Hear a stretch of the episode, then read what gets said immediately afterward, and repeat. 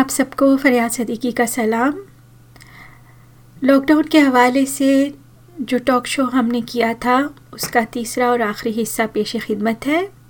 आइए सुनते हैं।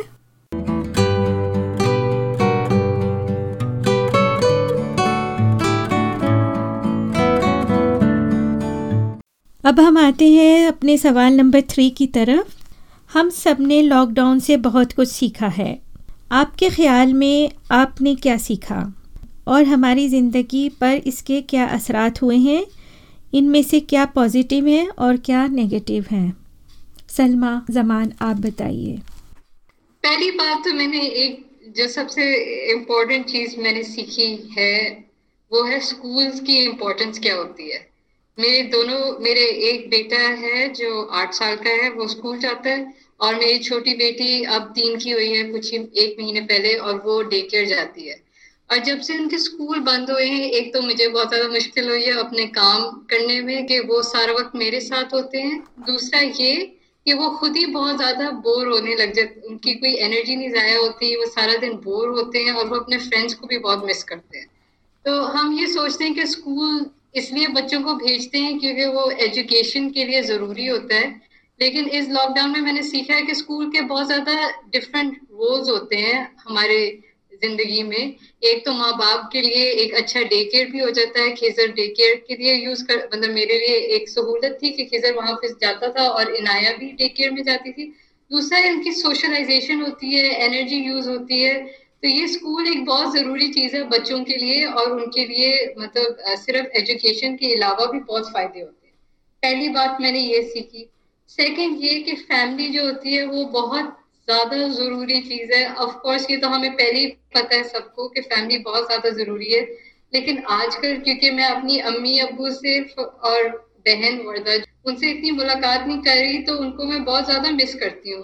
तो जो छोटी छोटी बातें होती हैं, जिस तरह बस लंच थोड़ी देर के लिए जाके लंच कर लेना, चाय पे चले जाना, वर्दा जब लम्स में जॉब कर रही थी, थोड़े अरसे मेरे ऑफ़िस पे ड्रॉप बाई कर देती थी।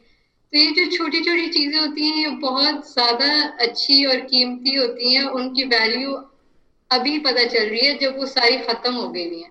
तो फैमिली की इम्पोर्टेंस अभी भी मैं बहुत लकी हूँ कि फैमिली पास है और अम्मी जो है मुझे खाना भेजती रहती हैं।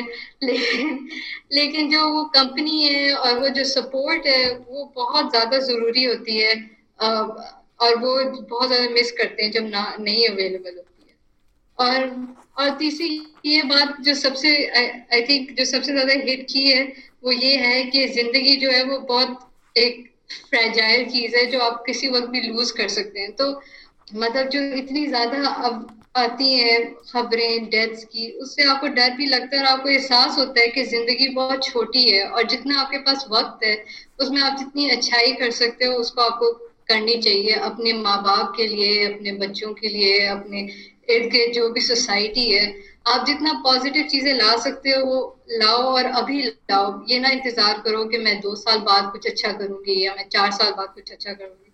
क्योंकि ज़िंदगी छोटी है और फ्रेजाइल है और किसी वक्त भी आप लूज़ कर सकते thank you thank you Salma अब मैं आनिफ साहब आपसे पूछूँगी कि आप इस बारे में क्या कहते हैं? पॉजिटिव तो uh, मैं सबसे ज़्यादा यही फैमिली वैल्यूज़ वाली बात समझता हूँ कि हम लोग एक दूसरे के करीब आए हैं एक दूसरे का ख्याल ज़्यादा हो गया है एक दूसरे की खैर खैरियत के लिए हम ज़्यादा परेशान होते हैं और यही कोशिश करते हैं कि कोई बीमार ना हो हमारे आस पास और जानने वालों में से। और ये कि हमें ज़िंदगी के अंदर यही चीज़ समझ आई है मेरी अपनी जाती तौर पर कि फैमिली और, और जो है वो सेहत सबसे ज़्यादा ज़रूरी चीज़ है हमारे लिए। बाकी ऐसा और बाकी जो भी हमारी दुनियावी चीज़ें हैं, वो इतनी मायने नहीं रखती हैं, जितनी हमारे लिए एक दूसरे की पहचान, मोहब्बत और एक दूसरे के लिए प्यार और खलूस है। नेगेटिव जो है, जहाँ पे लोग है, हम अपने प्यारों से मिल नहीं पा रहे। जैसे बारबिक्यूज होते थे, दावतें होती थी, रमज़ान वैसा नहीं रहा, ईद वैसी नहीं रही। इसी तरह बाकी त्यौहार और मिलना जुलना में काफ़ी कमी आई है, ना होने के बराबर हो गए जिसकी वजह से आई थिंक सो जो लोग अकेले रहें, उनके लिए डिप्रेशन आइसोलेशन जो है वो मुश्किल हो गया है। और ये कि मुश्किल वक्त के अंदर हम किसी की मदद करना हो गया क्योंकि ऑब्वियसली लॉकडाउन में सिक्योरिटी इश्यूज़ हैं ट्रैवल की प्रॉब्लम्स हैं। तो ये आई थिंक सो एक नेगेटिव बात मेरी नज़र में है। और पॉजिटिव यही है कि आगे आने वाले वक्तों में आई गेस हम लोग अपनी सेहत को लेके गवर्नमेंट लेवल के ऊपर भी इसकी पॉलिसीज़ बेहतर होंगी। जहाँ पे हेल्थ के ऊपर ज़्यादा फंडिंग आएगी और लोगों की सेहत के ऊपर जो है वो लोग ज़्यादा तवज्जो देंगे। बहुत शुक्रिया तहसीन साहिबा। आपका क्या ख्याल है? सबने काफ़ी अच्छा बताया। इसके बारे में यही हमारे भी ख्यालात हैं कि अपने रिश्तेदारों से क़ुरबत मिली है और यहाँ तो सबसे ज़्यादा रिश्तेदारों से ज़्यादा तो दोस्त हैं यहाँ पे। उनसे चूँकि मुलाकात नहीं हो पाई, जो कि एक नेगेटिव पॉइंट था, क्योंकि इस अरसे में बहुत कई दफ़ा हो चुकी होती जूम के ज़रिए से और इस तरह से बातचीत टेलीफोन पे होती रही। और बात यह है कि इस दौरान हमें इत्तेफाक से डॉक्टर के यहाँ भी जाना पड़ा, बूस्टर डीपीटी पोलियो के लिए। लेकिन उसको भी मशकूक नज़रों से देख रहे थे कि ये पता नहीं हमें क्या इंजेक्शन लगा रहा है। इसके बाद हमारी तबीयत ठीक भी रहेगी या नहीं और लोग हॉस्पिटल जाते हुए भी बहुत डरते हैं। ये पता नहीं नेगेटिव पॉइंट में शायद आ जाए। अब मैं दावत दूँगी दानियाल अहमद को। वो इस बारे में क्या कहते हैं? जो पेंडेमिक था और ये लॉकडाउन था, हमें लगता था कि टेक्नोलॉजी जो है ना, वो इतनी ज़्यादा बढ़ रही है कि हम इवेंचुअली इसमें ऑगमेंट हो जाएँगे और हम लोग जो एक फ़िज़िकल कांटेक्ट होता है ह्यूमन कांटेक्ट जो होता है ना, वो लिमिट होता रहेगा इवन अगर बंदा आपके साथ बैठा हुआ। आई थिंक मैंने जो रियलाइज़ किया है इसमें ये कि हम लोग अभी तक वहाँ पहुँचे नहीं इवन तो हम लोग शोर पहले बहुत मचाते थे कि टेक्नोलॉजी ने हमारी ज़िंदगियों को बहुत दिया बिकॉज़ अब हमारा जो सारा कांटेक्ट है अपने दोस्तों से या अपने जाने वालों से वो नॉर्मली टेक्नोलॉजी बेस्ड है। एंड नाउ दैट हम लोग चार दीवारों में फंसे हुए हैं और हमारा सब कुछ वर्चुअल हो गया तो मैंने एटलीस्ट अपने ये नोटिस किया है कि इंसान at the end of the day is a social animal and जो फ़िज़िकल कांटेक्ट एंड जो आपको जो दिल करता है कि आप बाहर जाएँ एंड आप uh, दोस्तों के साथ मज़े करें या फैमिली के साथ कहीं बाहर जाएँ वो एक इरिप्लेसेबल चीज़ है। एंड उसका मोर पॉजिटिव एस्पेक्ट वो ये है कि आई थिंक अगर आप शेक्सपियर को देखें या आप किसी भी बड़े आर्टिस्ट को देखें तो one of their best works came under quarantine तो आई थिंक जब हम लोग अकेले होते हैं हम हम लोग जो नॉर्मल हमारी ड्यूटीज़ होती हैं लाइफ से हम उससे थोड़े से डिटैच हो गए होते हैं। uh, तो हमारे पास फिर एक टाइम होता है to dig deep into what makes us human and हम फिर उसके हिसाब से क्रिएट करते हैं। आई थिंक ये बड़ा अच्छा uh, मौका है कि हम क्रिएटिव होने का। इसका पॉजिटिव एस्पेक्ट ये है कि हमारे पास प्रोडक्टिव होने का बहुत टाइम है। ओके थैंक यू दानियाल अब मैं दावत दूँगी नबीला साहिबा को। वो इस बारे में क्या कहती हैं? जहाँ तक मेरी अपनी पर्सनल लाइफ का ताल्लुक़ है तो मैंने अपने बारे में ये रियलाइज़ किया कि मेरी बहुत सारी ख्वाहिशात ऐसी थी जिनको मैं ज़रूरत का नाम देती थी। इसका मतलब है कि वो ज़रूरत नहीं थी, वो ख्वाहिश थी और मैं कहती थी इसके बगैर मैं रह ही नहीं सकती। तो जनाब रियलाइज़ मैंने किया कि बहुत सारी चीज़ें ऐसी हैं जिनके बगैर मैं रह सकती हूँ बड़े आराम से। दो महीने तक हमने कोई शॉपिंग नहीं की कपड़े नहीं बनाए शूज़ नहीं लिए और दूसरे घर की कोई शॉपिंग नहीं की, मगर हम बड़े मज़े से रहते रहे हैं। तो इट मीन्स कि हम जब दो महीने तक रह सकते हैं तो हम बाकी टाइम में भी ऐसा कर सकते हैं। तो ये अपने बारे में मुझे महसूस हुआ। उसके अलावा दूसरी चीज़ जो मुझे बड़ी हिट की जब ये लॉकडाउन चल रहा था, कि जनाब सॉलिडारिटी लोगों के दरमियान में। कि सारी दुनिया के लोग मतलब एक शहर एक एरिए के नहीं बल्कि पूरी दुनिया के जिस आज भी हम बैठे हैं America Canada Pakistan France German हर जगह के लोग एक ही तरह की सोच रख रहे हैं एक ही तरह का काम कर रहे हैं। रोड्स पर देखें तो बिल्कुल सुनसान वीरान हर तरफ़ आ, मतलब एक ही आलम था। कुछ अजीब सारा ये माहौल बना हुआ था। ये मुझे बड़ा वैसे हिट किया है ये चीज़। कि वाकई लगा कि ये दुनिया जो है एक ग्लोबल विलेज है। इस वक्त मुझे बड़ा एहसास हुआ था।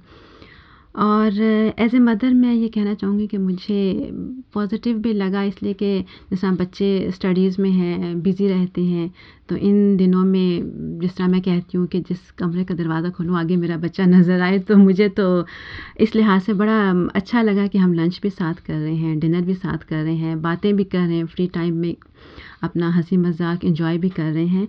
तो ये अच्छा लगा मुझे बहुत।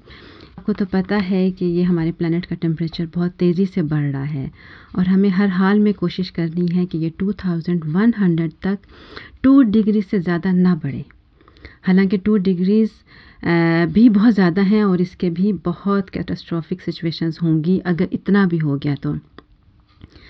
बहरहाल ये ऑब्जेक्टिव था 2015 में आई थिंक पेरिस में हुई थी समिट इकोलॉजी की, जिसमें सबने बैठ के डिसाइड किया था, जितने भी हमारे हैं थिंक टैंकर्स कि जनाब हम लोग बढ़ने नहीं देंगे टू डिग्री से ज़्यादा। मगर खैर, उसके बाद कुछ भी नहीं हुआ, आप सबको पता है। और इसके लिए हमें क्या करना है कि हर साल जितना हम लोग कार्बन डाइऑक्साइड एटमॉस्फेयर में भेज रहे हैं, उससे फ़ोर परसेंट कम करना है। फोर परसेंट कम कार्बन डाइऑक्साइड को एटमॉस्फेयर में डालेंगे तो तब कहीं जाकर हम लोग टू डिग्रीज तक टेम्परेचर को अटेन कर सकेंगे टू थाउज़ेंड वन हंड्रेड तक। तो जनाब, एक गुड न्यूज़ है। कोविड ने कम से कम एक काम तो ये किया है, इस हिसाब से कि इस साल का हमारा ये जो ऑब्जेक्टिव था वो पूरा हो गया एक यहाँ पर फ्रांस के एक बहुत मतलब वेल नोन हैं इकोलॉजिस्ट हैं इकोनॉमिस्ट हैं जॉन मार्क जॉन कोमिसी वो यही कहते हैं कि हर साल एक कोविड आए तो तब जाकर हम लोग इस प्लानट को सेव सेव कर सकेंगे। वरना लोग इस चीज़ को इतना सीरियसली नहीं ले रहे हैं जितना कि लेना चाहिए। लेकिन मेरा ये कहना है कि हम क्यों कोविड का इंतज़ार करें हम क्यों नहीं अपना लाइफ स्टाइल चेंज करते जब हमने दो तीन महीने इस तरह से रहे हैं पेट्रोल कम खर्च किया है कम इस्तेमाल किया है इसके अलावा मतलब इतना ज़्यादा फैक्ट्रीज़ नहीं चली हैं ये सब कुछ नहीं हुआ तो इट मीन्स कि हमारी एक तरह से ट्रेनिंग हुई है। कि हम लोग इस तरह भी रह सकते हैं हम्म। अपने प्लेनेट को सेव करने के लिए उसे बचाने के लिए। और ये करना ही पड़ेगा बहरहाल। तो ये रिसेशन है ज़ाहिर है बिल्कुल हुई है मगर ये रिसेशन हर साल बर्दाश्त करना पड़ेगी प्लानट को बचाने के लिए। अच्छा ये सारी बात तो प्लानट के बारे में थी। वो ये कि लोगों ने यहाँ पर फ्रांस में ये रियलाइज़ किया है कि बहुत ज़्यादा डिपेंड करने लगे थे। यहाँ का के लोग चाइना के ऊपर। चाइना को पूरी एक फैक्ट्री बना दी है, वर्ल्ड की जिस तरह ना, दुनिया की हर चीज़ वहाँ से प्रोड्यूस हो रही है, हो रही है, हो रही है। तो अब जबकि प्लेन्स नहीं हैं और ये सब ट्रैवलिंग में मतलब मुश्किल हैं तो लोगों ने रियलाइज़ किया है कि हमें अपने लोकल चीज़ों को प्रोड्यूस करना चाहिए। जितना हो सके दोबारा से तरह सब लोकलाइज़ करके यहाँ से चाइना चले गए तो अब लोग ये महसूस कर रहे हैं कि नहीं, हमारा जो है यहाँ पर भी होना चाहिए। और ये जो कि बहुत अच्छी बात है लोकल चीज़ों को इम्प्रूव करना और यहाँ के इम्पोर्टेंस देना, हर जगह यही होना चाहिए। पाकिस्तान में पाकिस्तान के लोग प्रोड्यूस करें और वो वहीं पर इस्तेमाल करें। इस तरह से हमारा पेट्रोल भी बच रहा है इन्वायरमेंट भी ख़राब नहीं हो रहा। तो ये सारी ख़राबियाँ तो इसी से हुई हैं ना।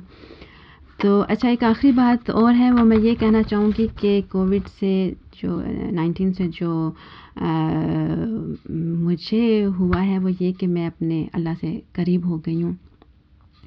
और हमें माफ़ी मांगने का मौका मिला अल्लाह ताला से हमने बहुत गिगड़ा के दुआएँ की हैं।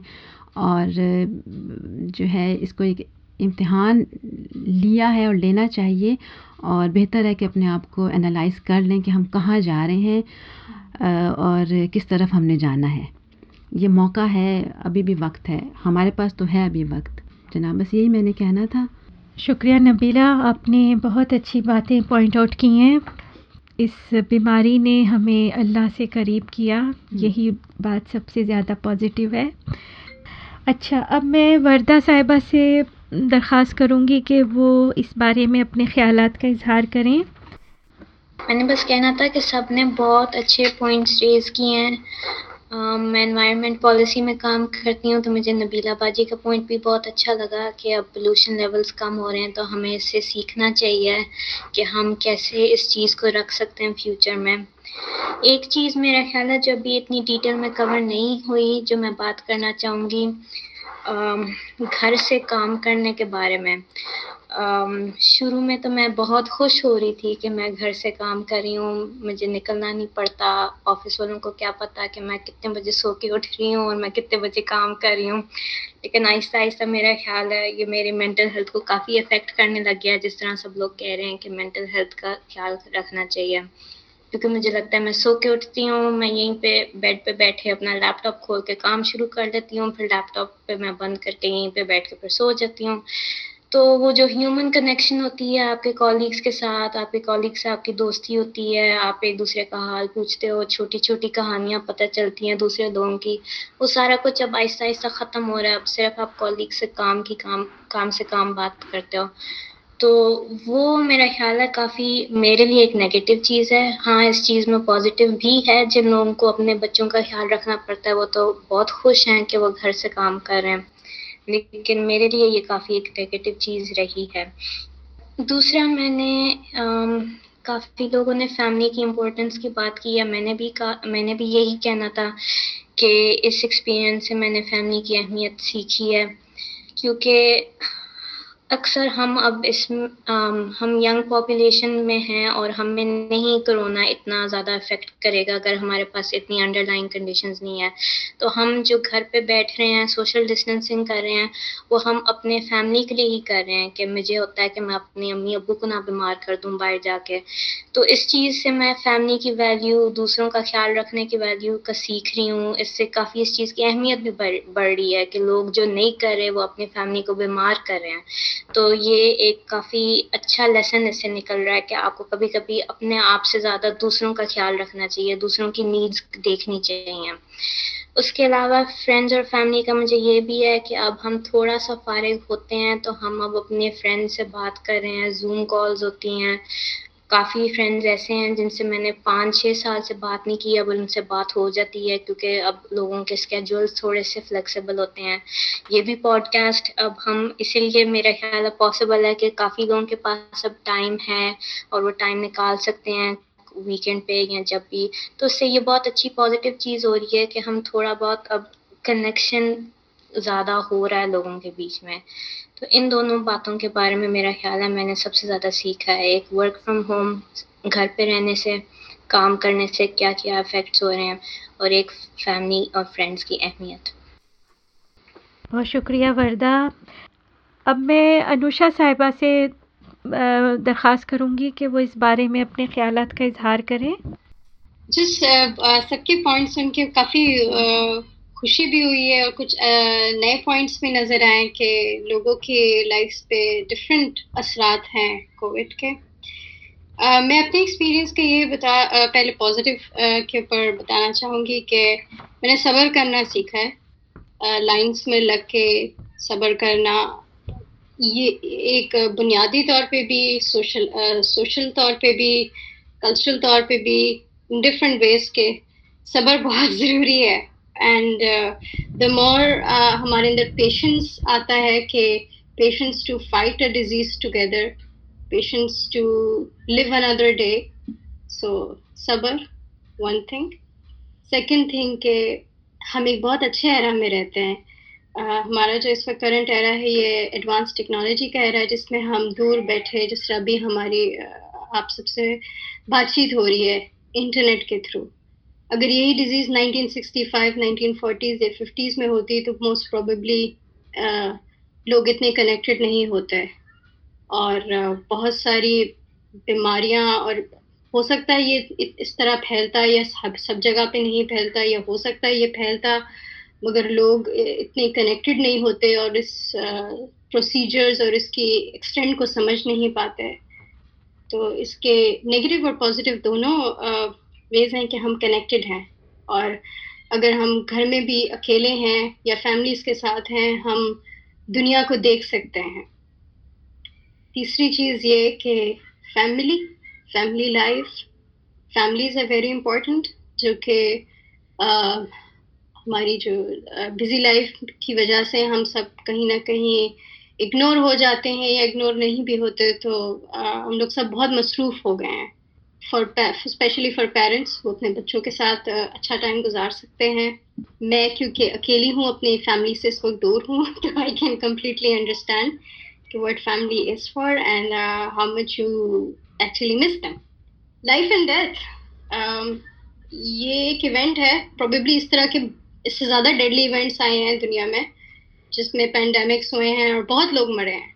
It's it's just a way कि हमें एक रिमाइंडर है कि life is very fragile we exactly don't know कि हमारा टाइम कब है but it's like you know like एक uh, वो रिक्वेस्ट आती है बेल रिंग होती है कि you know you never know when your next क्योंकि लाइफ इज़ सो फ्रजाइल दूसरी चीज़ मैंने एक और चीज़ देखी है सोशल डिस्टेंसिंग हम स्पेशली क्योंकि इस वक्त मेरे पास गाड़ी नहीं है और मैं काफ़ी टाइम के बाद uh, मैंने मेट्रोज और पब्लिक ट्रांसपोर्ट्स में ट्रैवल किया है। This was one of the perks living in Middle East वहाँ पे ये सब कुछ नहीं होता था और आपको प्राइवेट गाड़ी में ट्रैवल करना होता था।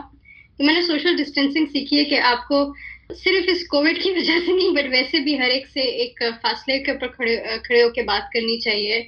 अभी कोविड है बट यू नेवर नो कल कोई दूसरी बीमारी आती है जो कि भी इंटरेक्शन या सोशल डिस्टेंसिंग से बढ़ती हो तो ये एक ऐसी प्रैक्टिस है जो हम सबको रखनी चाहिए। पर्सनल हाइजीन बहुत ज़रूरी है it's a kind of reminder one of the most importing एक हमारे पार्टिसिपेंट ने शायद इसको हाईलाइट भी किया है मेंटल हेल्थ मेंटल हेल्थ बहुत ज़रूरी है और हर एक को डिफरेंट तरीके से इफ़ेक्ट करती है इवन अगर हम फैमिलीज़ में रहते हैं या हम अलग रहते हैं हमें ये नहीं पता है कि कोई किस इस वक्त क्या स्ट्रगल कर रहा है मेंटल हेल्थ बहुत प्रॉब्लम है और जो लोग अकेले रहते हैं और उनके लिए एक सोर्स था कि वो ऑफ़िस जाएँ या स्कूल जाएँ या कोई काम करें as a source of interaction with people बहुत ऐसे लोग हैं जो कि रोज फ़ोन पे बात नहीं कर सकते या उनसे बात नहीं हो पाती है वो उनसे डिफ़िकल्ट लगता है। तो वो आइसोलेशन में चले जाते हैं या उनके साथ जो भी इश्यूज़ होते हैं और मेंटल हेल्थ में has taken different perspective on different people, which. You know lot of science fiction movies में यही बताया जाता है एक बीमारी आएगी दुनिया को वाइप आउट कर देगी। तो कहीं ना कहीं मुझे लगता है कि ये पॉजिटिव है वो हमें एक तरह से रिमाइंडर दे रहे थे कि ये कुछ ना कुछ हो सकता है। सो so, जो भी हम फिक्शन में देखते हैं I think there might be one और टू परसेंट चांसेस कि it can be happen probability बहुत ज़ीरो है जस्ट लाइक like हमें ट्वेंटी ट्वेंटी में मिली है। तो I think not everything is fiction this is what I learn and another बहुत बहुत इंपॉर्टेंट चीज़ फनी थिंक वो है वेल्थ डिस्ट्रीब्यूशन हम सब में ये भी अभी देखने को मिला है कि बहुत लोग हैं जिनकी जॉब छूट गई है काफ़ी डिफ़िकल्टी हुई और बहुत सारे लोग हैं जिन्होंने अपना आप को सस्टेन कर लिया है। सो so, मुझे ये भी सीखा है कि wealth distribution throughout people बहुत डिस्पैरिटीज़ है। Thank you so much thank you Anusha अब मैं मंसूर तुफैल साहब से पूछूँगी कि वो इस बारे में क्या कहते हैं। मेरे ख़्याल में सब सब लोगों ने अच्छा बता दिया है सब कुछ। तो मैं बस थोड़ी बातों, बातें समराइज़ करूँगा। एक तो जो पहले भी कहा गया है इम्पोर्टेंस ऑफ़ हाइजीन हाइजीन तो सबको पहले इतना नहीं होता था कि हम बाहर से आए हैं तो हाथ धोएँ ज़रूरी कभी भूल जाते थे। अब तो ज़रूरी हो गया है तो भूलते नहीं हैं। और जैसे डिस्पोजेबल टिश्यू पेपर यूज़ करना अगर कोई छींक आए या कुछ हो तो ये एक बात है जो मैंने सीखी है इस बारे में। दूसरी बात है अप्रिशिएटिंग पीपल जो लोग जिनको हम ज़्यादा देखते नहीं हैं और उनकी तरफ़ ज़्यादा वो इम्पोर्टेंस नहीं देते हैं। जैसे डिलीवरी पीपल हैं, जो पीपल कैश डेस्क पे काम करते हैं जो जो लोग फार्मेसी में करते हैं, जो लोग डस्टबिन उठाते हैं, ये सब लोग उनको जॉब करना पड़ता था। उनको ज़्यादा अप्रिशिएट किया किया है हमने इस पीरियड में। ऑफ़ कोर्स जो सबसे ज़्यादा अप्रिशिएट किया है वो डॉक्टर्स हैं। नर्सिस हैं जिन्होंने अपनी जान दी है लोगों को देखना ठीक करने के लिए। इमरजेंसी पीपल, ये सब लोग। पता नहीं आपको पता है या नहीं कि पेरिस में आठ बजे शाम के सब लोग खिड़की खोल के अपलोड करते थे। उनको थैंक यू करने के लिए एक दो मिनट के लिए। एक और बात है कि हमने सीखा है इधर के हम सब एक दूसरे के साथ डिपेंडेंट हैं। हम हम अपने आप को प्रोटेक्ट कर, करते हैं मगर दूसरों के लिए भी करते हैं। ये भी है कि हम सब लोग एक जैसे हैं इसलिए कि वायरस नहीं देखता है कि हम आ, किस कंट्री से हैं किस रिलीजन से हैं हमारा स्किन का कलर क्या है। सब लोग अफेक्ट होते हो सकते हैं सो ये भी हमने सीखा है। एक और बात है जो स्मॉल बिज़नेस हैं उनको हमने यूज़ किया है पहले हम ग्रोसरी के लिए सुपर स्टोर्स में जाते थे मगर खौफ के दर से वो ज़्यादा लोग उनमें होते हैं। तो हमने स्मॉल शॉप्स में जाने के लिए जो ग्रॉसरी शॉपिंग है ऐसे उनको भी हेल्प किया है और हमने रिस्क भी अपनी आ, कम की है बीमारी कैच करने के लिए। फो जो जो पेरेंट्स हैं जो घर पे बच्चों के साथ रहे हैं तो उसमें एक चीज़ है कि पॉजिटिव इम्पैक्ट है कि वो ज़्यादा टाइम अपने बच्चों के साथ गुजारा है और फैमिली के साथ गुजारा है। मगर एक नेगेटिव इम्पैक्ट है, इधर काफ़ी इसके ऊपर बोला गया है जिन फैमिलीज़ में डोमेस्टिक वायलेंस था, उस फैमिलीज़ में और भी ज़्यादा हो गया। तो ये वेरी नेगेटिव इम्पैक्ट थी इस लॉकडाउन की। एनवायरनमेंट के बारे में भी बताया गया है कि जैसे हमारी एक्टिविटी कम हो गई है तो पोल्यूशन कम हो गया है। जानवर वापस आ गए हैं, जो छोटे जानवर थे, शहरों में जो नहीं आते थे, वो नज़र आए हैं। कंजप्शन कम हुआ है और हमने सीखा है कि हम सिर्फ़ जो ज़रूरी चीज़ें हैं, उनके ऊपर हम फोकस करें। जो सब मेरे लिए जो सबसे नेगेटिव इम्पैक्ट है वो बूढ़ों के ऊपर हुआ है स्पेशली जो लोग केयर ओल्ड केयर होम्स में रहते हैं। इधर फ्रांस में काफ़ी लोग मरे हैं ओल्ड केयर होम्स में। और जो सेहतमंद रहे हैं, वो अपनी फैमिली को नहीं देख सकते थे तो उनको लिए, उनके लिए भी बहुत मुश्किल रहा है। हमारा टॉक शो अभी जारी है। मिलते हैं एक छोटे से ब्रेक के बाद।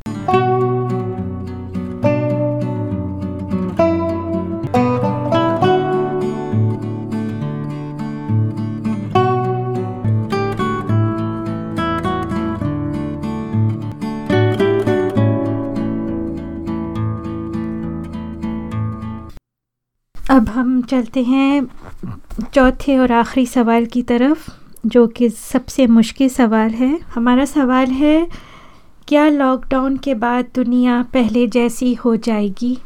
तहसीन साहिबा। दुनिया तो वैसे तो नहीं होगी लेकिन आ, क्या चीज़ें बदलेंगी ये वही है सब एक दूसरे का ख्याल जो लोग कम कमाते हैं या जिनकी ज़िंदगी पे असर पड़ा है इससे उसके हेल्प करना। अपनी सेहत का ख्याल करना। और ये मंसूर ने अभी जो कहा था, वो बहुत अच्छा कहा था कि वो हमारे घर में आवाज़ आती थी लड़ाई झगड़े के महल्ले से। तो वो भी लोग इसके ऊपर ज़ाहिर है, जब काम शुरू होगा दोबारा इस पे भी काबू पा लेंगे इन ठीक है, अब मैं वर्दा साहिबा आपसे सवाल करूँगी यही। क्या लॉकडाउन के बाद दुनिया पहले जैसी हो जाएगी? मैं इस सवाल को तीन हिस्सों में करना चाहूँगी और तीन हिस्सों में इसका जवाब दूँगी। सबसे पहले तो मेरा ख्याल है कि जो हमें देखना चाहिए कि सोशली क्या इफ़ेक्ट होगा। हमारा मिलने जुलना जो है वो लॉकडाउन के बाद उसी तरह होगा या नहीं? मेरा ख्याल है मिलना जुलना तो बहुत जल्दी हम उस तरह वापस आ रहे हैं जिस तरह हम पहले थे। बल्कि लाहौर में तो लोग उसी तरह मिलना शुरू भी हो गए और शायद मिलना उन्हें छोड़ा भी नहीं था। तो उस लिहाज से मेरा ख्याल है कि सोशल मिंगलिंग और सोशल हमारे जो इवेंट्स हैं वो उस तरह दोबारा से शुरू हो जाएँगे मेरा ख्याल है। लेकिन मेरा ख्याल है आहिस्ता आहिस्ता जो इकोनमी पे इफ़ेक्ट आएगा वो हमें बहुत देर बाद पता चलेगा।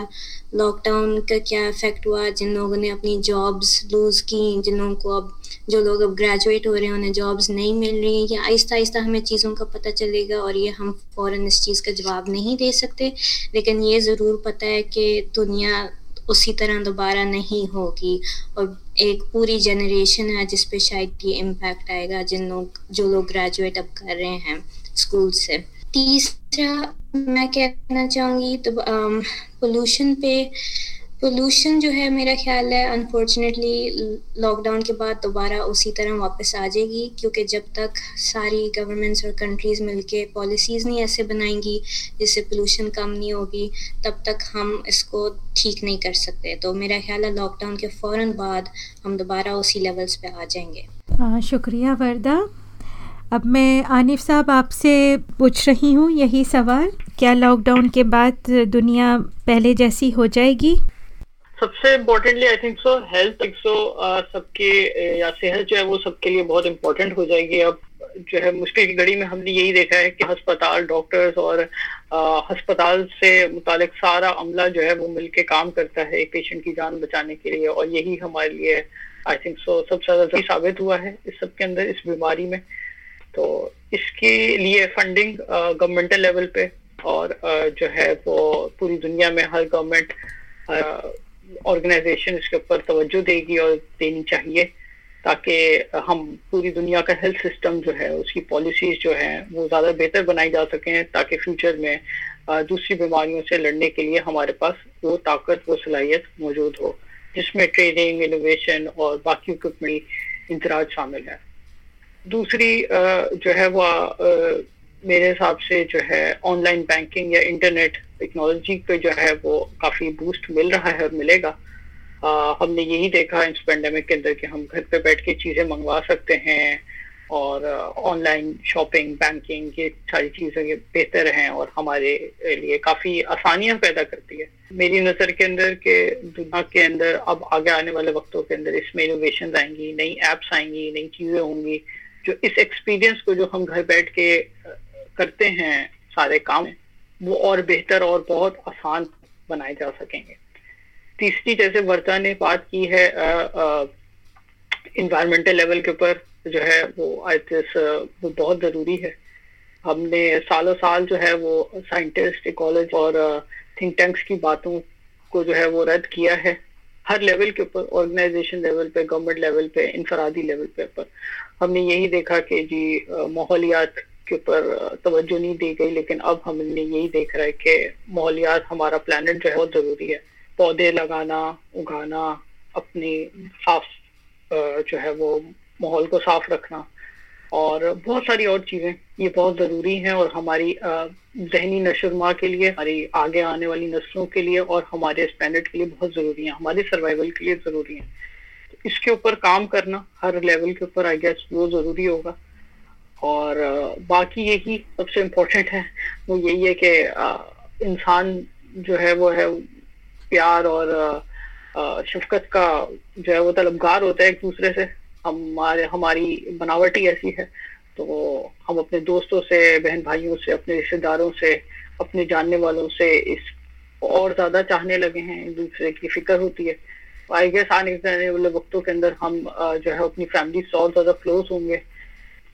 इन दी एंड कुछ लोग हैं वो शायद नहीं बदलेंगे और कुछ गवर्नमेंट नहीं बदलेंगी कुछ चीज़ें नहीं बदलेंगी वो वैसी की वैसी रहेंगी। But I guess majority of the people are gonna realise the good things out of this pandemic and हम सब uh, एक लर्निंग प्रोसेस को लेके आगे चलें ज़िंदगी में और uh, अपनी जिंदगियों को और बेहतर बनाएँगे इस uh, सारी बीमारी से। शुक्रिया आनिफ अथर अब मैं सलमा जमान से दरख्वास्त करूँगी कि वो अपने ख्यालात का इजहार करें। पॉइंट जिससे मैं आनिफ से एग्री करूँगी, जो आनिफ ने बोला अब टेक्नोलॉजी के बारे में, कि बहुत ज़्यादा लोग रिलेक्टेंट थे नई टेक्नोलॉजीज़ को अडॉप्ट करने के लिए जिस तरह ऑनलाइन शॉपिंग है ऑनलाइन बैंकिंग है। वर्दा को तो पता होगा कि मेरे जो अम्मी अबू हैं, उनके अकाउंट ऑनलाइन खोल ही नहीं रहा था। लेकिन इसके बाद उनको मजबूरी थी कि उन्होंने मेहनत करके खोल दिया ऑनलाइन बैंकिंग शुरू कर ली। मैं खुद ही जब से पाकिस्तान आई हूँ, मैं कुछ ऑनलाइन ऑर्डर नहीं कर रही थी। लेकिन जब से लॉकडाउन हुआ है तो मजबूरी हो गई है। टीचिंग क्लासेस मेरी ऑनलाइन हो रही हैं। तो एक तरह से ओल्ड प्रैक्टिसेस अब नई चीज़ों से रिप्लेस हो जाएँगी इस पेंडेमिक के बाद। वो एक तो ये टेक्नोलॉजी के थ्रू यू नो हर एस्पेक्ट में हम शायद ज़्यादा टेक्नोलॉजी अडॉप्ट करने लग जाएँगे।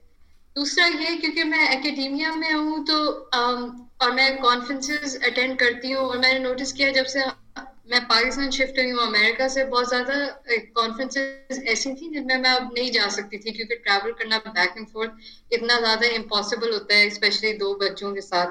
और एक्सपेंसिव भी।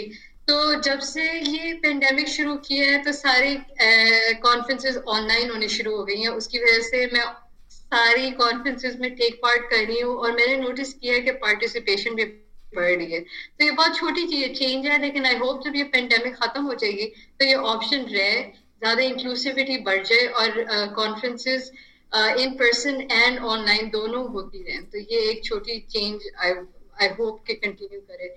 और जो इसी तरह, इसी मतलब सेंस में चीज़ है कि अब मैंने क्लासेस पढ़ाई हैं, पिछले सेमेस्टर और मैंने ऑनलाइन पढ़ाई हैं। और वो काफ़ी इफ़ेक्टिव रही हैं स्टूडेंट्स के मार्क्स फिर भी ठीक ठाक आ गए हैं।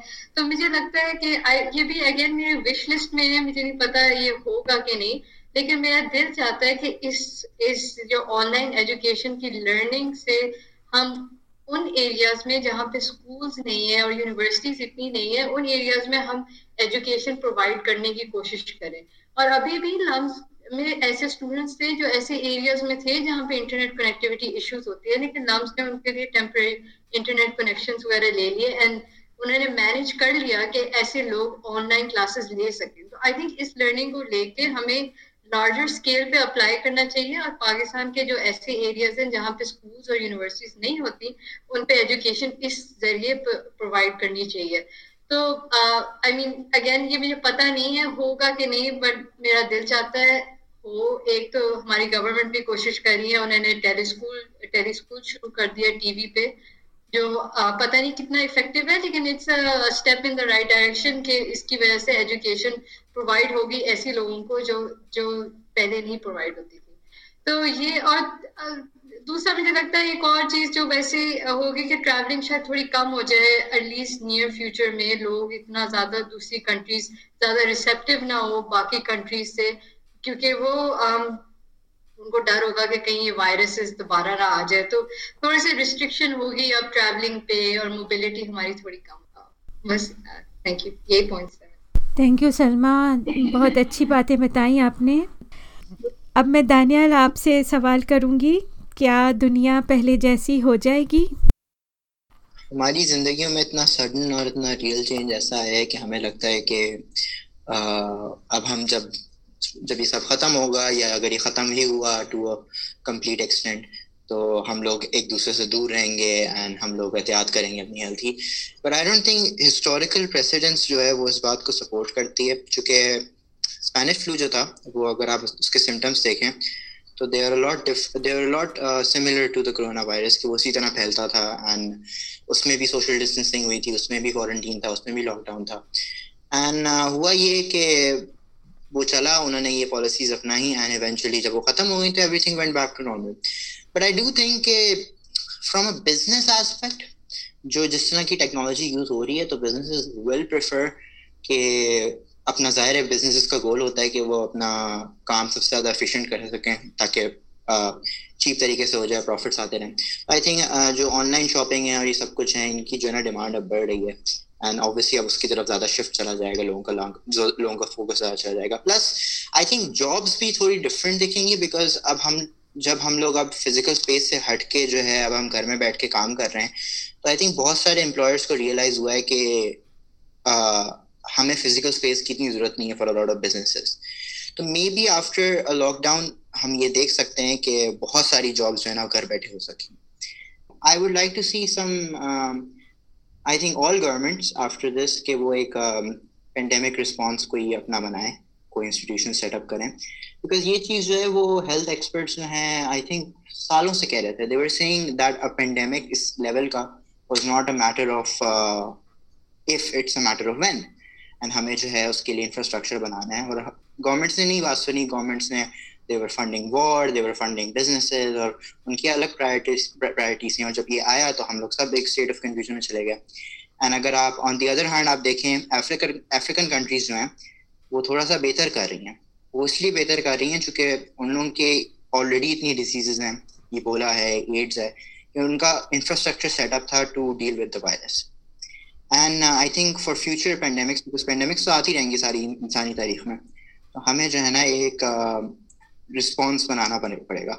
जहाँ तक फंडिंग का सवाल है कि आनिफ भाई ने जो किया था कि अब गवर्नमेंट जो है हेल्थ के ऊपर ज़्यादा फोकस करेंगी अभी जो हो रहा है वो उस बात को सपोर्ट नहीं करता। बिकॉज़ एटलीस्ट मेरी जो uh, मेरे जो मुल्क में जो अभी बजट आया है इवन ड्यूरिंग अ पेंडेमिक हमने हमने जो है मेजोरिटी जो है कॉर्पोरेट सब्सिडीज को दिया है और आ, आर्मी को हमने बजट दिया है अपना। बजाय इसके कि हम ऐसे मौके पर जो है हेल्थ में फंडिंग करें। तो मसला ये कि हमारी अलॉट ऑफ़ गवर्नमेंट्स चाहे वो यूनाइटेड स्टेट्स की हों, चाहे वो यूके की हो, उनका बड़ा प्रॉफिट माइंडेड मेंटालिटी है। जब तक हम उस प्रॉफिट माइंडेड मेंटालिटी से हटेंगे नहीं ना तो ऐसी वेलफेयर पॉलिसीज़ की तरफ़ नहीं आने वाले। अभी तक जो कंट्रीज़ जिन कंट्रीज़ ने पेंडेमिक को अच्छे तरीके से समझा, संभाला है, वो there countries like Cuba New Zealand Scandinavian countries Vietnam ये लोग थोड़े से ना हल्के से एंटी कैपिटलिस्ट हैं। तो अगेन हमें ना I think we have to rethink how we view our economic system because अभी भी मोस्ट गवर्नमेंट्स जो खोल रही हैं लॉकडाउन वो सिर्फ़ एक बिज़नेस के जहन में रखे बिज़नेस और प्रॉफिट्स को जहन में रख के कर रही हैं बजाय इसके कि इंसानी जा, इंसानी जान को वैल्यू करें। तो again I think coming out of this pandemic हम एक थोड़ा सा पॉलिटिकल लैंडस्केप में चेंज देखेंगे। आई थिंक लोग ज़्यादा डिमांड करेंगे थोड़ा सा चेंज का। आई गेस उसमें भी फ़र्क आ सकता है। थैंक यू दानियाल बहुत अच्छा बताया आपने। अब मैं नबीला साहिबा से दरख्वास्त करूँगी कि वो अपने ख्याल का इजहार करें। जी थैंक यू फरियाल इस बारे में मैं कहना चाहूँगी कि कोई नहीं जानता कि फ्यूचर में क्या होगा और हम लोग कोई प्रोडिक्शन नहीं कर सकते। मगर सिर्फ़ जो सामने हालात नज़र आ रहे हैं और जो हम लोग इधर उधर से मालूम करते हैं इन्फॉर्मेशन लेते हैं उससे तो यही लग रहा है कि फ़्यूचर करीब में बहुत ज़्यादा रिसेशन बढ़ रही है और इकोनॉमिकली लोग बहुत डाउन हो रहे हैं। और साथ ही साथ अभी दो तीन दिन पहले जो डब्ल्यू एच ओ ने ऑलरेडी अलर्ट कर दिया कि फ़ूड की कमी हो रही है फ्यूचर में आने वाले उसमें मुस्तबिल में। तो ये सब बातें थोड़ी सी परेशान कन ही हैं। और मगर इसके अलावा हमने यहाँ पर यहाँ पर हमने ये भी देखा है कि लोग बड़े बड़े शहरों से, बड़ी एग्लोमरेशन से छोटे एरियाज़ में रूरल एरियाज़ में जा रहे हैं माइग्रेट होकर। वो चाहते हैं कि हम लोग, पहले तो होता था कि मेन बड़े शहरों में रहें, सब कुछ करीब है कन्वेंस करीब है, अपनी जॉब करीब है। अब सबका मतलब तकरीबन 50-60 परसेंट लोगों का दिल चाह रहा है कि हाँ हम थोड़ा सा आगे खुली जगह में चले जाएँ। जहाँ पर हम लोग कम पॉपुलेशन हो और सफ़ाई से वहाँ पर रह सकें। तो ये एक बहुत बड़ा चेंज यहाँ पर हमने पेरिस में और फ्रांस में हमने नोट किया है, जो कि आने वाला है आगे। और, मगर ये सब बातें तो हैं, इसके अलावा मैं सिर्फ़ कि जैसे आजकल हम नोट करते हैं कि लोग बड़े आपस में, हम सब प्यार से रह रहे हैं, एक दूसरे की केयर कर रहे हैं टेलीफोन कॉल्स कर रहे हैं, ख़बरगिरी कर रहे हैं इवन नेबर्स को जाके पूछ रहे हैं कि कुछ चाहिए तो नहीं है, ये सब। बातें इसलिए कि हम सब परेशानी में हैं। तो ये, इसलिए हम ये सब आपस में इतिहाद से और यूनिटी दिखा रहे हैं। मगर जहाँ जहाँ तक मेरा ख्याल है कि जैसे ही अल्लाह करे कि वो दिन जल्दी आए कि दोबारा से सब नॉर्मल हो जाए तो मुझे ऐसे लगता है कि जब सब नॉर्मल होगा तो फिर इंसान की जो नेचर है, वो उससे आगे आ जाएगी, उसकी फितरत आगे आ जाएगी। और हम फिर पहले जैसे हो जाएँगे। मुझे ऐसे लगता है, अल्लाह करे ऐसा ना हो, जिनमें जो पॉजिटिव चेंज आया है, वो वैसे ही रहें।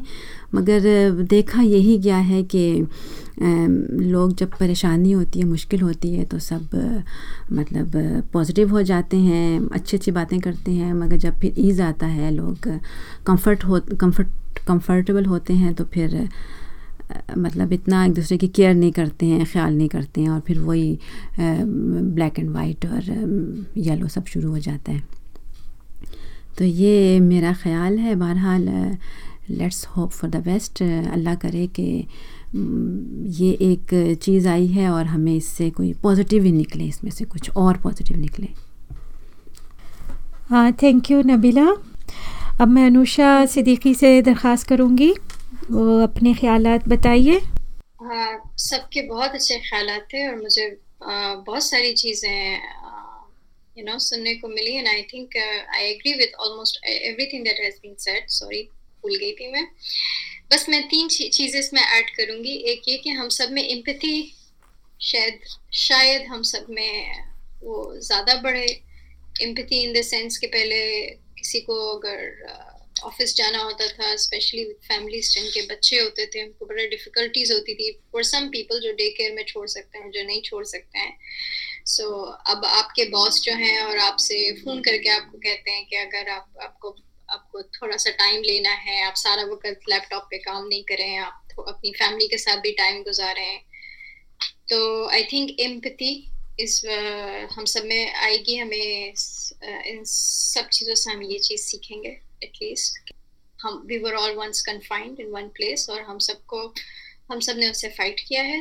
इंग्लिश में कहते हैं कि we can cut some slack for everything शायद अब ये चीज़ हम सीखें। कल्चरली मुझे बाकी सबसे मेरी, मैं मुतफिक हूँ कि हम लोग वापस नॉर्मल हो जाएँगे जैसे हम होते आए हैं। ह्यूमन बिहेवियर है। टेक्नोलॉजी यस इट है उसने एक अच्छा कैटलिस्ट प्ले एक तरह से प्ले हुई है कि इंटरनेट को ज़्यादा यूज़ कर रहे हैं हर एज ग्रुप के लोग डिफरेंट चीज़ों से ऑलमोस्ट सब चीज़ें अब इंटरनेट के थ्रू और एप्लीकेशन के थ्रू होने लगी हैं तो हो सकता है tech industries is the big new thing diseases हम लोग बेसिक फैक्टर्स में चले जाते हैं तो hygiene food and diseases is something the whole world would want to focus on. What food are we eating? Uh, what hygiene practices are how the food is being made कि एक चीज़ की consumption से दूसरे को कैसे transfer हो सकता है प्रोबेबली इसके बारे में क्योंकि हमने एक पेंडेमिक देखा है तो हम दूसरा पेंडेमिक को शायद रिवर्स कर सकें या थोड़ा फाइट अच्छा अच्छी तरह से फाइट कर सकें so previously provincial matters in food food हम लोग को किस तरह मिल रहा है एज इन हम large manufacturing fast foods mass production how is it coming क्या मास प्रोडक्शन के ऐसे फूड्स में we also get disease through that maybe maybe not so probably हम इस चीज़ पे फोकस करना चाहेंगे। बाकी एज यूजल कल्चरली लोगों के कुछ प्रेफरेंसेस प्रोबेबली वक्ती तौर पे हैं। सब नॉर्मल हो जाएगा मिले जुलेंगे। Uh, हम लोग ऑफ़िस वापस चले जाएँगे स्कूल्स वापस खुल जाएँगे। और it will look like a long lost dream to us but eventually we all will learn something out of it. Uh, i think that's it. Anusha शुक्रिया बहुत बहुत। मैं मंसूर साहब आपसे पूछ रही हूँ कि आप इस बारे में क्या कहते हैं? मेरे ख़्याल में है कि दुनिया बदलती रहती है। कभी स्टिल स्टैंड नहीं होती है मगर इस इवेंट के साथ एक लेसन दिया है हमें कि क्या हो सकता है, क्या होना चाहिए है डिफरेंट डोमेन्स में, जैसे इन्वायरमेंट में हेल्थ में बिज़नेस में इन सब में इम्पैक्ट्स हुए हैं और हमें, हमारे सामने आ रहा है कि कैसे हम कर सकते हैं। अब जो सवाल है, ये है कि हम इसका फ़ायदा उठाएँगे या नहीं। और इसका फ़ायदा उठाने के लिए मेरे ख्याल में दो चीज़ें होनी चाहिए। एक विल पावर होनी चाहिए गवर्नमेंट में बदलने के लिए चीज़ें और जो कॉरपोरेट ऑर्गेनाइजेशन हैं जो दुनिया के ऊपर रूल कर रही हैं उनको आ, कुछ चेंजेस आने चाहिए उनमें। अगर वो करेंगी तो हाँ दुनिया बदलेगी। और दूसरी बात जो है वो हम अपने आप से होना चाहिए। अगर हर हर बंदा बिहेवियर को चेंज करे और इससे सीखे तो फिर हाँ दुनिया बदल सकती है। तो मेरी ख्वाहिश है कि ये हो जाए और दुनिया बेहतर हो जाए इसकी वजह से। आपने बहुत अच्छा कहा और बहुत ही अच्छे ख्याल का इजहार किया। बहुत ज़्यादा मतलब इस मसले का हल उसी वक्त निकलेगा जब सब लोग एक साथ काम करेंगे। जब सारे कंट्रीज़ एक साथ मिल के काम करेंगे, तभी वैक्सीन बनेगी तभी हम कोई क्योर ढूंढ सकेंगे और तभी कोरोना को इरेडिकेट कर सकेंगे। तो उसके लिए और इवन मतलब अगर विद इन कंट्री देखें तो अगर किसी को मसला हो रहा है तो मतलब हम एक साथ काम करके ही एक दूसरे को हेल्प कर सकते हैं। तो सबसे ज़्यादा ज़रूरी चीज़ ज़रूर जो हमें निकाल सकती है इसमें वो है कोऑपरेशन और ज़रूरी है मुल्क आपस में कॉपरेशन करे लोग आपस में कॉपरेशन करे सारे एस फॉलो करे। जब सब लोग इसी तरह बिहेव करेंगे तभी हमारे मसले हल हो सकते हैं। तो बस ये मेरे आखिरी ख्याल थे और बस यही कहना चाहती बहुत बहुत शुक्रिया सलमा ज़मान। आपने हमें ज्वाइन किया और हमारा काफ़ी देर तक साथ दिया। आखिरी में बस यही ऐड करना चाहूँगा कि लेवल के ऊपर जो है वो कोशिश करनी चाहिए, काम करना चाहिए। हर इंसान जो है वो अपने अमाल, अपनी चीज़ों का खुद जो है वो मालिक होता है। तो हमें अपनी कैपेसिटी के अंदर हर किसी को जो है वो अपना रोल प्ले करना होगा।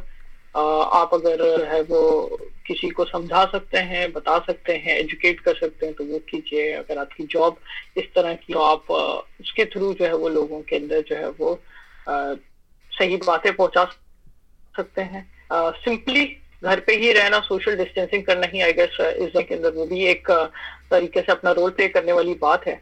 अपने आसपास लोगों से पूछते रहे, अपने पड़ोसियों से उनका हाल पूछते रहे, किसी को तकलीफ़ हो, कोई ज़रूरत हो, और अपने लेवल के अंदर जो जिसकी मदद कर सकता है वो करे। हर किसी को अपना लेवल पे रोल प्ले है दूसरे बस यही है कि बहुत ज़्यादा न्यूज़ ना देखें। जितना आप लोगों को या हर किसी को ज़रूरत है, बस वही लेके डेथ टोल जो है वो मालूम करना या बहुत सारी इरेलीवेंट चीज़ें से अपने जो है वो जहन को टेंशन देना मेरे हिसाब से ठीक नहीं है। साइंटिफिकली uh, uh, मैं खुद uh, जो है वो ए, एक हद तक ही हूँ। हालाँकि चाहे वो कोरोना वायरस का पूरा जीनोम स्ट्रक्चर हो या बहुत सारी डिफरेंट चीज़ें मैं पढ़ता रहता हूँ। साइंटिफिक आर्टिक जर्नल्स रिसर्च भी देखती रहता हूँ। लेकिन ये कि आम इंसान के लिए, आम लोगों के लिए मेरी राय यही होगी जितना उनके लिए ज़रूरी है, बस वही चीज़ मालूम के लिए हद तक बस मालूम रखें। ज़्यादा न्यूज़ ना देखें इससे आप डिप्रेशन होता है और ऐसा लगता है कि बस दुनिया खत्म हो रही है। तो ये I think so mental health के लिए भी ज़रूरी है। बाकी ये कि सबका ख्याल रखें और अगर किसी को कोई बीमार होता है, कुछ होता है तो आप अपनी तरीके से जो मदद कर सकते हैं। डॉक्टर और जो नर्सेज जो आपकी जानने या लिस्ट के अंदर जो भी हेल्थ प्रोफेशनल्स हैं, उनसे रबते में और उनसे एडवाइस तलब करें। गलत लोग गलत चीज़ों के ऊपर मत बिलीव करें। सना मक्की हो या कोई भी और चीज़ हो, जिसके अंदर आप लोगों को कोई साइंटिफिक नॉलेज ना हो, कोई एविडेंस ना हो, कोई टेस्टिंग ना की गई हो, कोई बैक्ड बाय साइंटिफिक नॉलेज चीज़ ना हो, उसके ऊपर बिलीफ ना करे, लोगों को ना बताए। शुरू के अंदर लोगों को कहा गया था कि गर्म पानी पी लें, गर्मी आएँगी तो वायरस खत्म हो जाएगा, या आप ये खा लेंगे तो उससे बेहतर ऐसा नहीं है। एक वायरस है एक नोवल चीज़ है, नया चीज़ है। साइंटिस्ट को खुद नहीं पता कि इसका क्या रद्द अमल हो रहा है, वक्त के साथ साथ डेटा आता है तो हम चीज़ें बेहतर हैं। तो मेरी राय यही होगी कि गैर ज़रूरी, गैर अनसाइंटिफिक अनवेरीफाइड मैसेजेस चीज़ें न्यूज़ ना देखें। बस एक हद तक देखें और ये कि अपने इलाके, अपनी गवर्नमेंट या अपनी जो सही लोग हैं, उनसे बस सही इंफॉर्मेशन लें और ऐसी अनवेरीफाइड इंफॉर्मेशन आप ना करें क्योंकि आप इसका पार्ट ना बने। यही बस मेरा सबको मैसेज है सुनने वालों को। बहुत बहुत शुक्रिया सबका। सब जो है वो अपनी डिफरेंट पॉइंट ऑफ़ व्यूज़ जो है वो पेश किए हैं और इससे पता लगता है कि हम लोग थोड़े मुख्तलिफ़ हैं। लेकिन एट द सेम टाइम हम दो अपनी अपनी राय एक दूसरे को एक डिफरेंट नज़रिए से देखते हैं, जो कि सबके लिए ज़रूरी है और ये राय का पेश होना हम सबके लिए, हमारी जहनी नुमा के लिए आई गेस बहुत ज़रूरी है और बहुत अच्छा है। तो शुक्रिया सबका। मुझे जिस चीज़ से बहुत डर लगता है वो जो मिस इन्फॉर्मेशन लोग फैला रहे हैं लोग आ, हर तरह के इलाज निकालते हैं और मुझे नहीं पता कि ये आ, बाकी मुल्कों में कैसा है लेकिन पाकिस्तान में तो बहुत व्हाट्सएप ग्रुप्स बन जाते हैं जिन पे लोग कोरोना का इलाज शेयर कर रहे होते हैं और उसमें तरह तरह की चीज़ें होती हैं।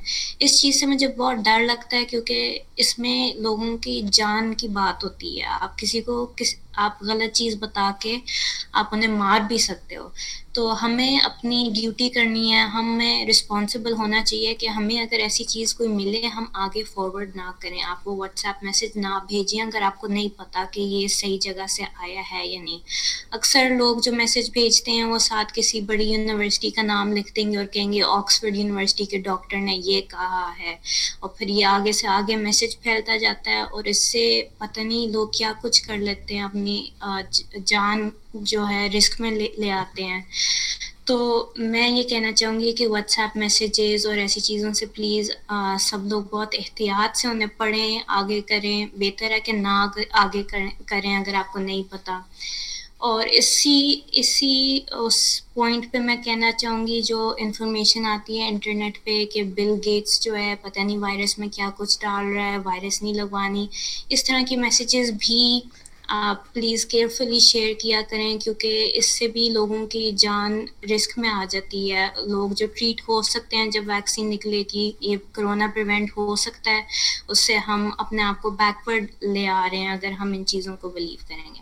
तो मैंने बस ये कहना था कि प्लीज़ इंफॉर्मेशन का ख्याल रखें, और मैं सबका शुक्रिया कहना चाहूँगी। बहुत अच्छा पॉडकास्ट था, और मैंने सबके व्यू से बहुत सीखा भी कि सारे मुल्कों में क्या कुछ हो रहा है तो thank you so much thank you Warda so much I guess हमें इन सच एन आर हमें पर्सनल रिस्पॉन्सिबिलिटी वैल्यू करनी चाहिए। आई थिंक अभी भी ना लोग थोड़े से नेचुरली रिलैक्स हो जाते हैं कि मतलब चूँकि हम इतने अरसे से एहतियात कर रहे हैं तो हम थोड़ा सा कैजुअल हो जाते हैं। कोई हम लोग गलती कर जाते हैं। आई थिंक मैंने मैंने जो देखा है कि लोग कंप्लेन करते हैं कि हम इतना ख्याल कर रहे थे, हमें कैसे वायरस हो गया। आई नोटिस कि वो कहीं ना कहीं ना कोई छोटी सी छोटी सी गलती करते हैं। I think we need to realise कि हमें we always working on actions when it comes to the virus और हमें एहतियात एट ऑल टाइम्स करनी है। While I would love to see how people respond this uh, post virus कि किस तरह की दुनिया देखेगी किस तरह लोगों के behaviors या ओपिनियंस चेंज होंगे। Behaviors in the sense कि like I personally, I don't want to get overly political. I want to see how लोगों का माइंडसेट कैसे चेंज होता है बिकॉज़ आई मेंशन बिफोर के आई थिंक जो कैपिटलिज्म है that wasn't ready to handle a pandemic बड़ी clear सी बात है ये। तो आई थिंक क्या लोग क्वेश्चन करेंगे सिस्टम को नहीं करेंगे? It's a very interesting concept so yeah that's probably it सबसे पहले मैं शुक्रिया करूँगी ऑल पार्टिसिपेंट्स का, जिन्होंने इस पॉडकास्ट पे शिरकत की।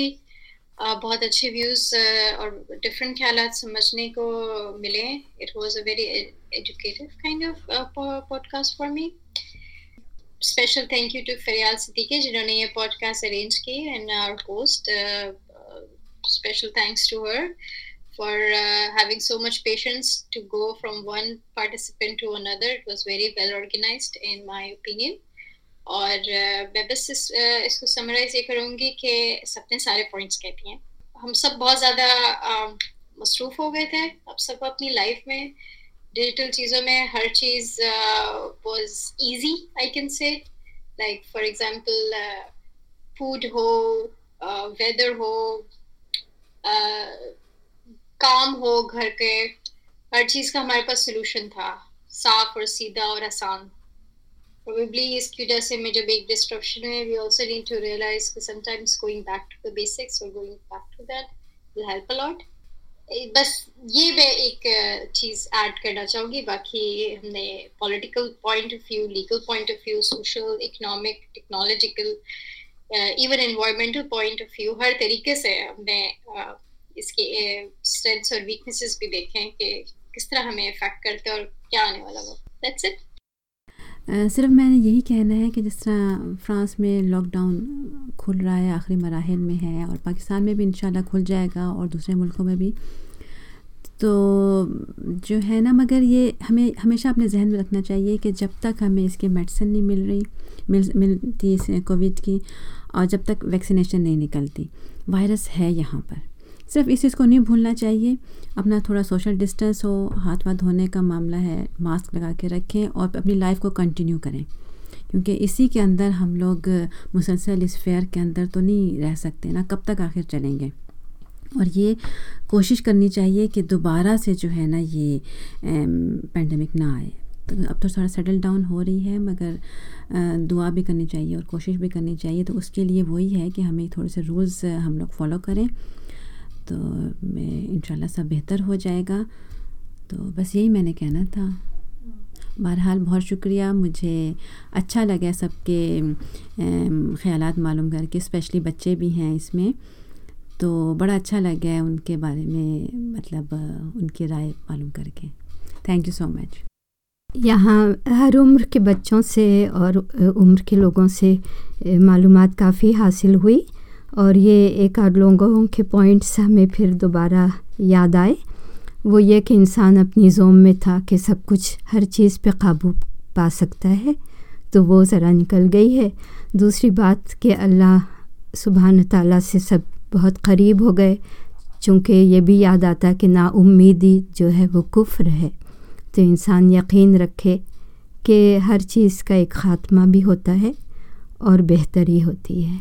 इसके अलावा फरियाल का बहुत शुक्रिया कि इतने अच्छी तरह से इन्होंने सारा ऑर्गेनाइज़ किया।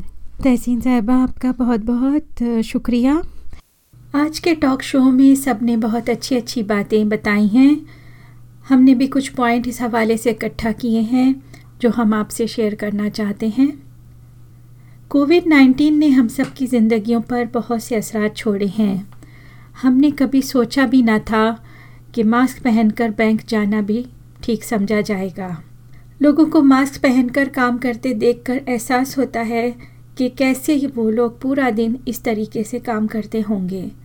हमने एक दो से पूछा तो मालूम हुआ कि मास्क पहनकर पूरा दिन काम करना भी एक जिद्दोजहद मुसलसल है।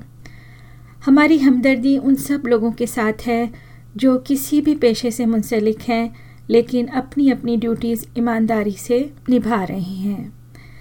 अब हम देखते हैं कि लोग एक दूसरे से फ़िज़िकली तो सोशल डिस्टेंस पर हैं, लेकिन एक दूसरे के लिए सोचते हैं और ख्याल रखते हैं। कोविड नाइन्टीन का एक बड़ा पॉजिटिव इम्पैक्ट जो दुनिया भर में आया है, वो एक दूसरे के लिए सॉलिडारिटी का जज्बा है। दुनिया सिर्फ़ अच्छे लोगों से भरी हुई नहीं है। यहाँ बहुत से मुफाद परस भी हैं जो लोगों की मुश्किलात से अपना फ़ायदा उठाते हैं। उनमें वो बिजनेसमैन भी शामिल हैं जो मार्केट से चीज़ें गायब करके फिर डबल या ट्रिपल कीमतों पर बेचते हैं। चाहे वो कारोबार आटा दाल का हो या मेडिसन्स का।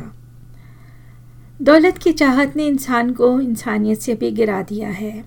हमारी ज़िंदगी का बुनियादी मकसद पैसा कमाना नहीं होना चाहिए। पैसा कभी भी हमारी ज़िंदगी की खुशियों की ज़मानत नहीं रहा। फिर भी हम सिर्फ़ दूसरों से सबकत ले जाने के लिए पैसे के पीछे भागते हैं और ज़्यादा से ज़्यादा दौलत इकट्ठा करना चाहते हैं। लॉकडाउन से ये भी सीखा कि ज़्यादा दौलत किसी काम की नहीं। पैसा हमारे लिए सिर्फ़ उतना ही काफ़ी है जो हमें ज़िंदगी को एक सादा तरीके से गुजारने के लिए दरकार हो। इस तरीके से दुनिया में दौलत की तकसीम भी दुरुस्त हो सकती है। और जनाब, ये जब ही हो सकता है जब दुनिया अपने सोचने का अंदाज़ बदल दे और दुनिया जब ही बदल सकती है, जब हर इंसान खुद को बदलेगा। लॉकडाउन में ज़िंदगी स्लो डाउन हुई तो ज़िंदगी गुजारने का आर्ट समझ में आया। हमने महसूस किया कि बहुत सी चीज़ों की हमें ज़रूरत नहीं होती, फिर भी हम उनकी चाहत करते हैं। अगर वो सब अशिया हमारी ज़िंदगी में ना भी हों तो भी हमें कोई फ़र्क नहीं पड़ता। यूँ लगता है जैसे अल्लाह की तरफ़ से ये लॉकडाउन एक रिमाइंडर कॉल है और वो हमें ये बताना चाहते हैं कि हमें अपनी ज़िंदगी कैसे गुजारना चाहिए। इस दुआ के साथ कि अल्लाह सुबहाना ताला आप सबको खुशी से भरपूर ज़िंदगी से नवाजे, इजाज़त चाहती हूँ। फिर हाज़िर होंगी एक नए टॉपिक के साथ। तब तक के लिए खुदा हाफिज़।